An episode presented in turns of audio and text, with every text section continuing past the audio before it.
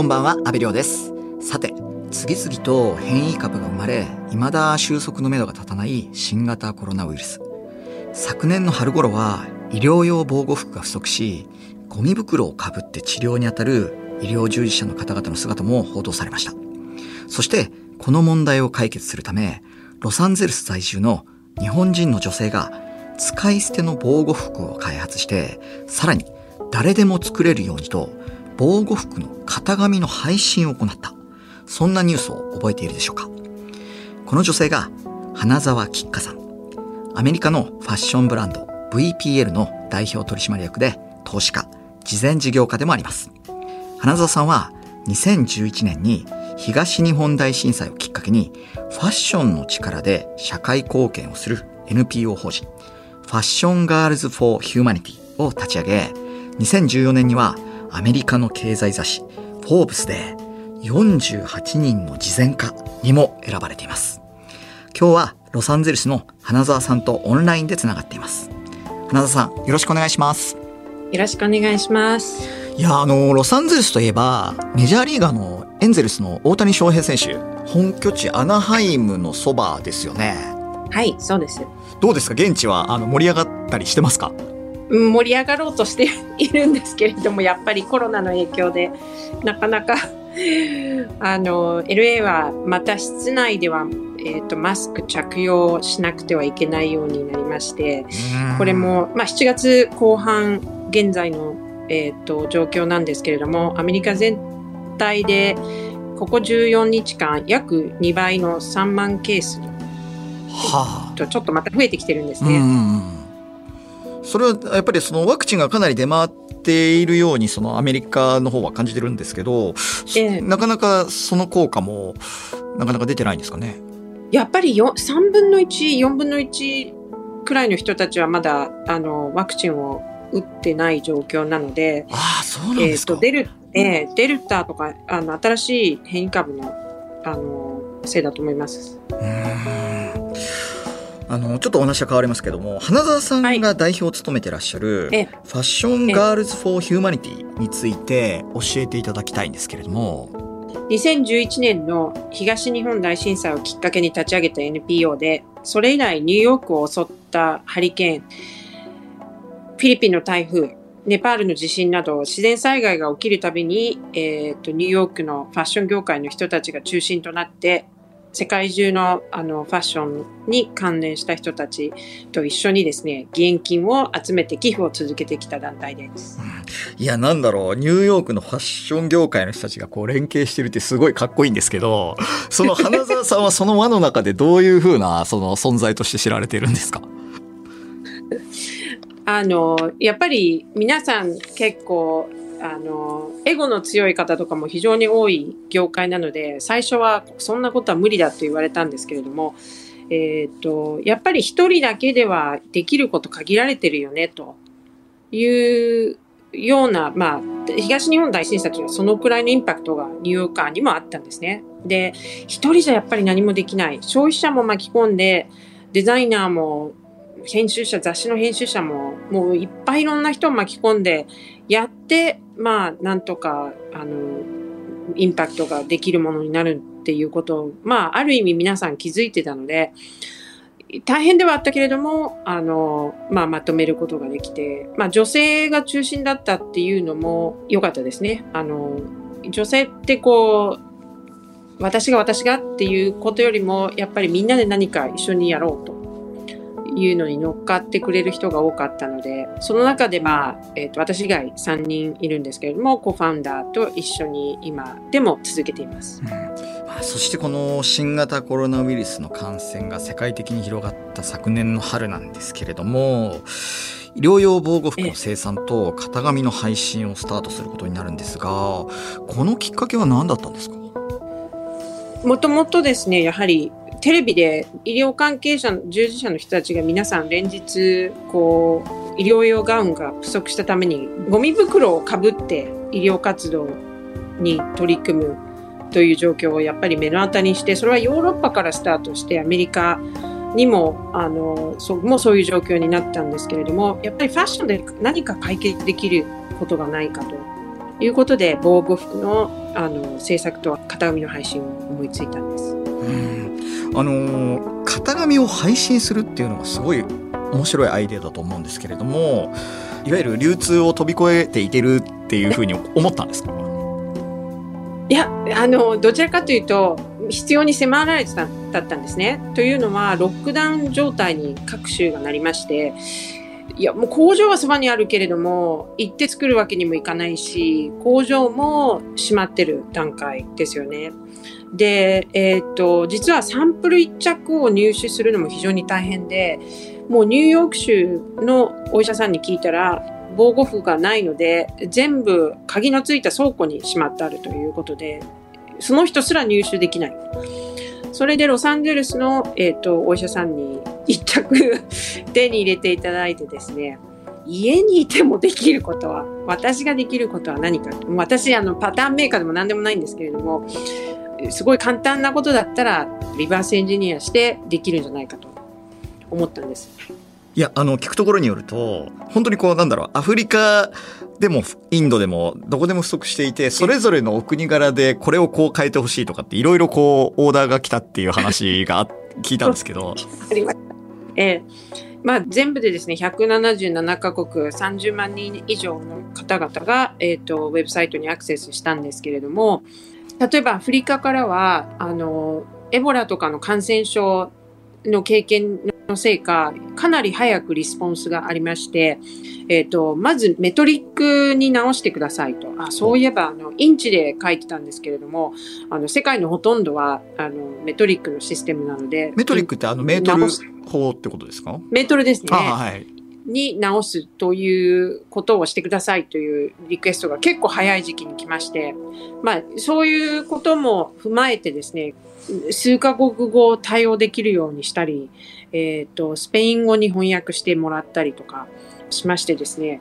えっ、ー、と、いろんなところに対応してきました。で、人によってはミシンは持ってるけれども、素材がないので、自宅のシャワーカーテンを使った人、それからベッドシーツを使った人、それから、あの、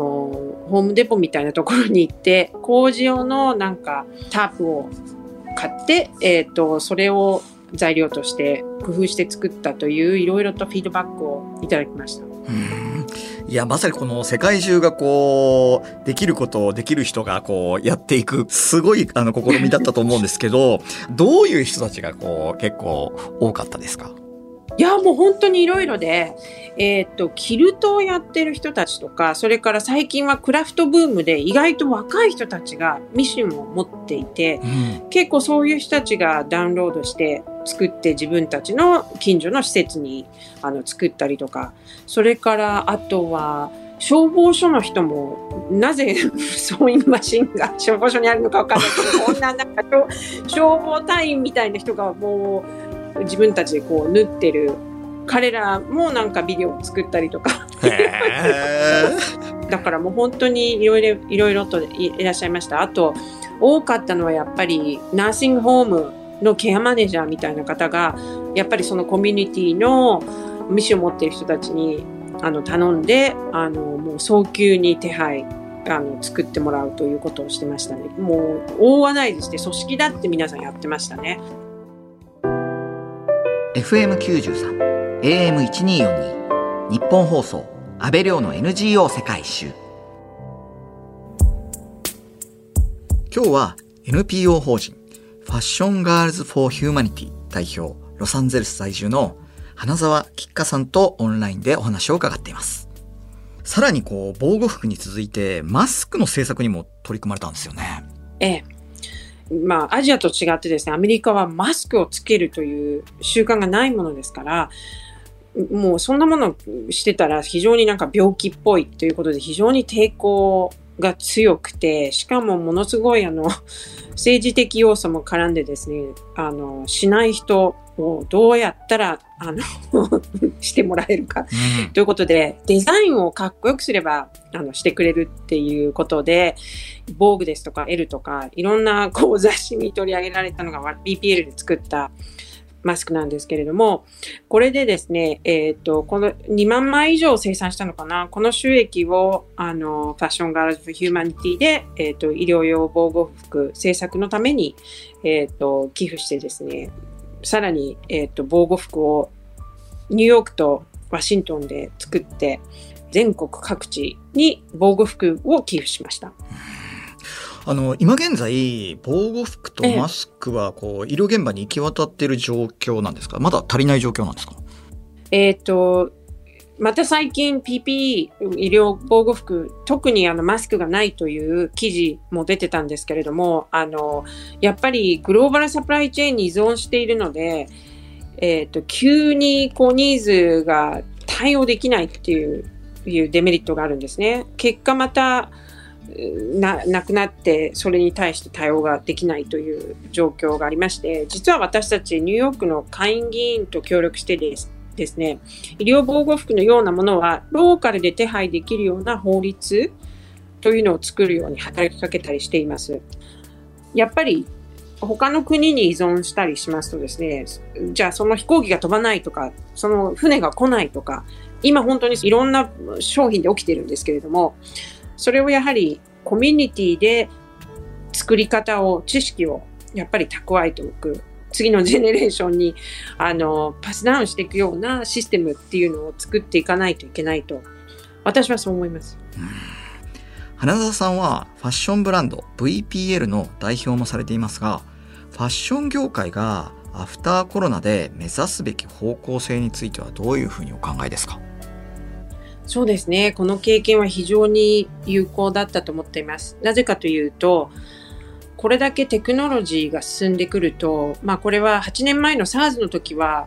やっぱり中国でもあのインターネットとかつながってない場所とかあったらしいので、ここまであの世界中がコネクトされてるということはありえなかったと思うんですね。ただ、えっ、ー、と、今の時代、欲しいものっていうのは皆さん探せる。オンラインで探せ。で、見つけることができるわけですね。そうすると、こう、真ん中にいる人たちというのは何をするのかっていうことを考えるようになったんですね。で、真ん中にいるっていうのは、例えばブランドもそうだし、中間の小売もそうだし、倉庫、そういったものも全てです。で、なぜかというと、最最終的にあのこの医療防護服で実験をしたんですけれども、我々はデータベースとしてこう必要なあのえっと、防護服を必要とする場所のデータベースがあったんですね。で、それと、それから低所得のお裁縫ができる女性に発注をして、彼女たちが出荷の手配も全てしたんですね。そうなってくると我々は倉庫もなくディセントラライズして裁縫ができる人と欲しい人を結ぶ。もうそれだけが我々の仕事になってきたと。で、ファッションと今これだけサステナビリティの問題がある中、えっ、ー、と、必要な時に必要なだけを作るということが、もしできるのであれば、グローバルのサプライチェーンとかに頼らず、まあメーカーさんと欲しい人を結びつけるマッチメイキングみたいなことがファッションとしてできるんではないかなというふうに思い始めるようになりました。うん。いや、でも確かにその設計図っていうところの分だけアドバイスをインターネットを使ってすることで、ある意味、その必要な人が、あの、必要な分だけ、あの、現地で作って、物流コストを、まあ、環境的にも経済的にも負担することなく、使っていけるってすごくこう、未来的でいいですよね。そうなんですね。私たちの BPL も、10年以上、まあ、毎シーズン、こう、新しいデザインを作ってとかってしてきて、まあ、ここ何年かはそう、そうではないやり方をしてるんですけれども、え、ー、と、そういったパテントを今までであれば、こう、まあ、隠し持ってるというか あの、みんなにはあげないっていう、これをオープンソースにしたらどうかなと。まあ、デザインするところは開発費というのもあるので、まあ、何らかビジネスとしては、え、ー、と、リクープしていかなくてはいけないんだけども、それが物を作って売っていくということではなくて、あの、開発をしてしたその情報をオープンソースにすることによって、まあ、欲しい人と作る人っていうのが、えっ、ー、と、もっと可視化できるようにしていくことができるんではないかと。で、同じ商品でも作り手が見えると買う人たちはすごい優しくなれるんですね。で待つこともするんですよ。大きなブランドとかになると待てないし、うん、返品はするし文句は同じ商品なんですけれどもなんかこう対応が違うんだなっていうことが分かりました。なるほどね。いやでも確かにそのその商品とその作り手の顔が見えることによってその、まあ、ストーリーというかそういうのも一緒に合わせてこう、うん、消費者が楽しむ時代になってきてるのかもしれないですよね。うんそれがね、進めば進むほど、その無駄のない生産。あの、昔で言えばですね、これってあのオーダーメイドとかっていう、実は本当に4、50年前まで我々そういうふうにしてたんですよね。多くの洋服っていうのは、そうやって作れ作られてたものが多かったのに、まあ、ここ2、30年間、非常に大量生産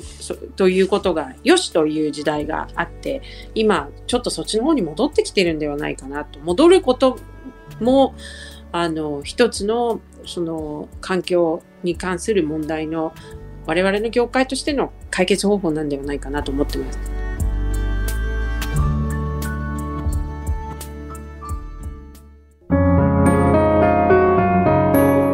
東京有楽町にあるニッポン放送からお届けした阿部亮の NGO 世界一周。そろそろお別れの時間です。今日は NPO 法人ファッションガールズ・フォー・ヒューマニティ代表の花澤菊香さんとオンラインでお話を伺っていますが、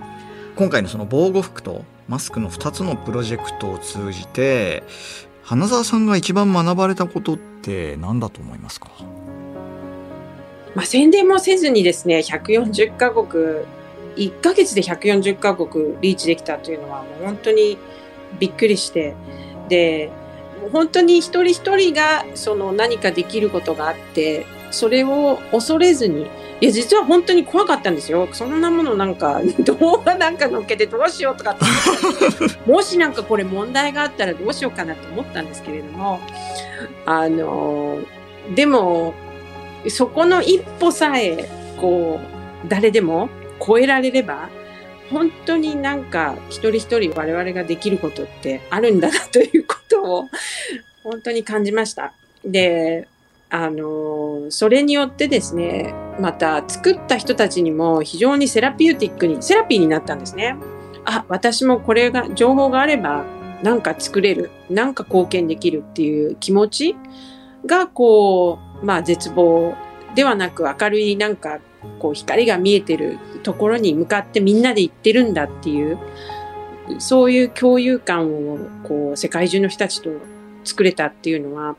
それは本当に大きな学びでした。うん、いや本当に素晴らしい取り組みだと思います。あのロサンゼルスの方まだまだあの大変なこともあると思いますけれどもお元気でこれからもご活躍あのお祈りしてます。花澤さん今日はありがとうございました。こちらこそどうもありがとうございました。ここまでのお相手は阿部亮でした。